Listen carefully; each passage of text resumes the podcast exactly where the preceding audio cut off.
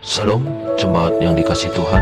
Hari ini kita kembali lagi mengikuti refleksi Gema Sebelum kita memulai mari kita bersama-sama membaca Alkitab sesuai teks dalam Gema Dan membaca Gema hari ini. Tuhan memberkati. Shalom saudara-saudara yang terkasih.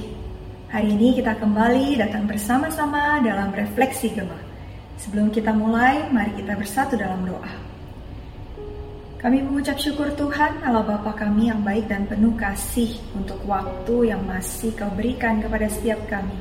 Saat ini kami datang Tuhan, kami rindu untuk kembali membaca dan belajar firman Tuhan. Biarlah roh kudusmu yang bekerja agar kami dapat mengerti dan memahami firman Tuhan.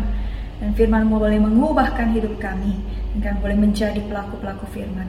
Di dalam nama Tuhan Yesus kami berdoa. Amin. Saudara, bacaan firman Tuhan kita terambil dari kitab Yeremia 7 ayat yang pertama hingga Yeremia 8 ayatnya yang ketiga.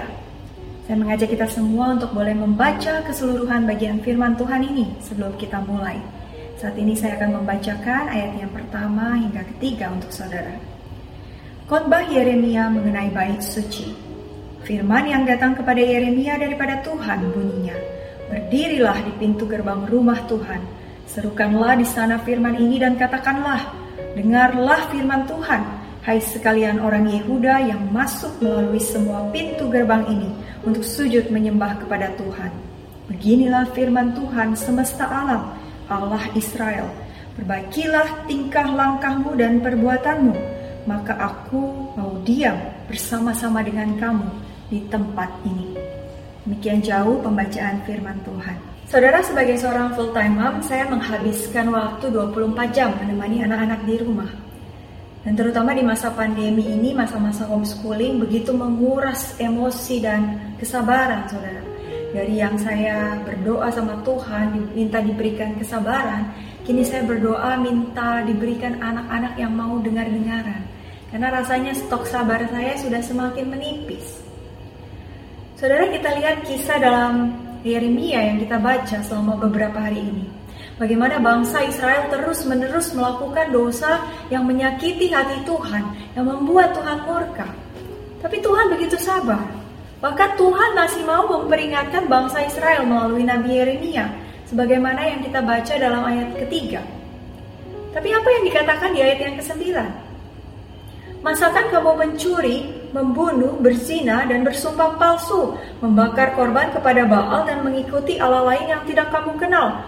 Kemudian kamu datang berdiri di hadapanku di rumah yang atasnya namaku diserukan sambil berkata, kita selamat, supaya dapat pula melakukan segala perbuatan yang keji ini. Kita lihat bagaimana mereka terus-menerus melakukan dosa, kemudian datang ke rumah Tuhan, memanipulasi rumah Tuhan, memanipulasi ibadah dan menganggap diri mereka selamat.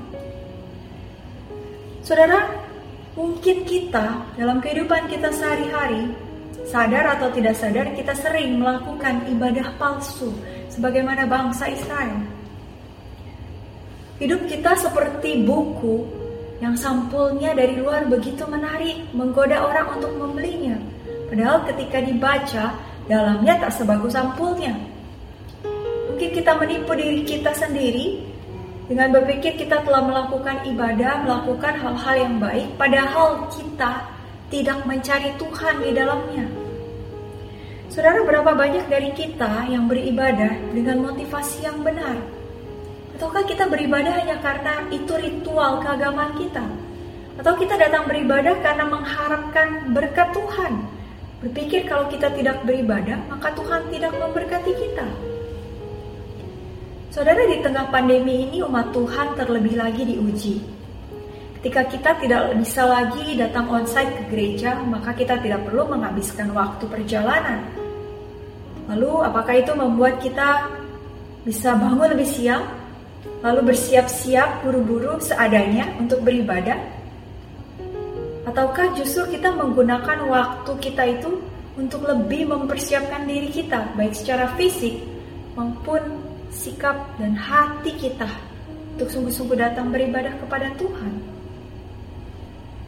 Saudara, berapa banyak dari kita yang merasa rajin beribadah, saya selalu bayar perpuluhan, saya selalu rajin memberikan persembahan, saya rajin bantu orang, bahkan saya aktif pelayanan di gereja. Padahal hidupnya mungkin menjadi batu sandungan bagi orang lain. Mungkin keluarga, kerabat, rekan-rekan kerja tidak melihat perubahan yang dari dalam, saudara. Karena ibadah itu hanya dilakukan sampulnya saja, tetapi tidak dari dalam hati.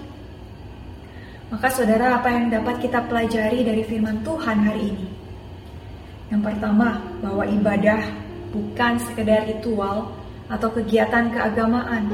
Ibadah tidak hanya terbatas di gereja. Tuhan tidak berkenan dengan gedung gereja yang mewah dan megah atau ritual penyembahan umatnya jikalau tidak ada keindahan di dalam hati umatnya. Kesetiaan pada Tuhan, kesetiaan melakukan perintah Tuhan, dan selalu berusaha untuk hidup dalam kekudusan. Itulah yang berkenan bagi Tuhan. Yang kedua, saudara, kita perlu mengerti apa arti ibadah yang sejati. Sebagaimana dalam Roma 12 ayat 1 katakan, persembahkanlah hidupmu, persembahkanlah tubuhmu sebagai persembahan yang hidup, yang berkenan kepada Allah dan yang sempurna.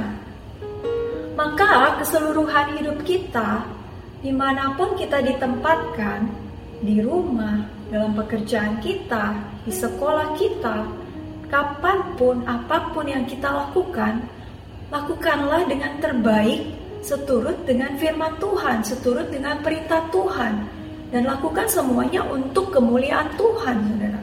Itulah yang berkenan bagi Tuhan. Karena itu saudara, mari bersama-sama hari ini kita kembali merenungkan hidup kita. Sudahkah kita hidup mempersembahkan hidup kita sebagai ibadah yang sejati bagi Tuhan. Sudahkah hidup saudara dan saya berkenan bagi Tuhan? Mari kita berdoa. Tuhan Bapa yang baik, kami mengucap syukur buat firman Tuhan yang kembali menegur kami hari ini. Jikalau kami secara sadar atau tidak sadar masih melakukan ibadah palsu, kami melakukan hal yang kami pikir baik, padahal itu tidak memperkenankan hati Tuhan. Ampuni kami ya Tuhan, jikalau kami masih hidup menjadi batu sandungan bagi orang lain. Tolong kami agar kami bisa berubah, kami boleh mengalami perubahan dari dalam hati kami, kami boleh sungguh-sungguh berubah menjadi anak Tuhan yang hidup, berusaha untuk hidup dalam kekudusan. Engkau memberkati hidup kami, biarlah kami boleh menjadi anak-anakmu yang melakukan firman Tuhan. Di dalam nama Tuhan Yesus kami berdoa dan kami bersyukur. Amin. Tuhan Yesus memberkati kita semua.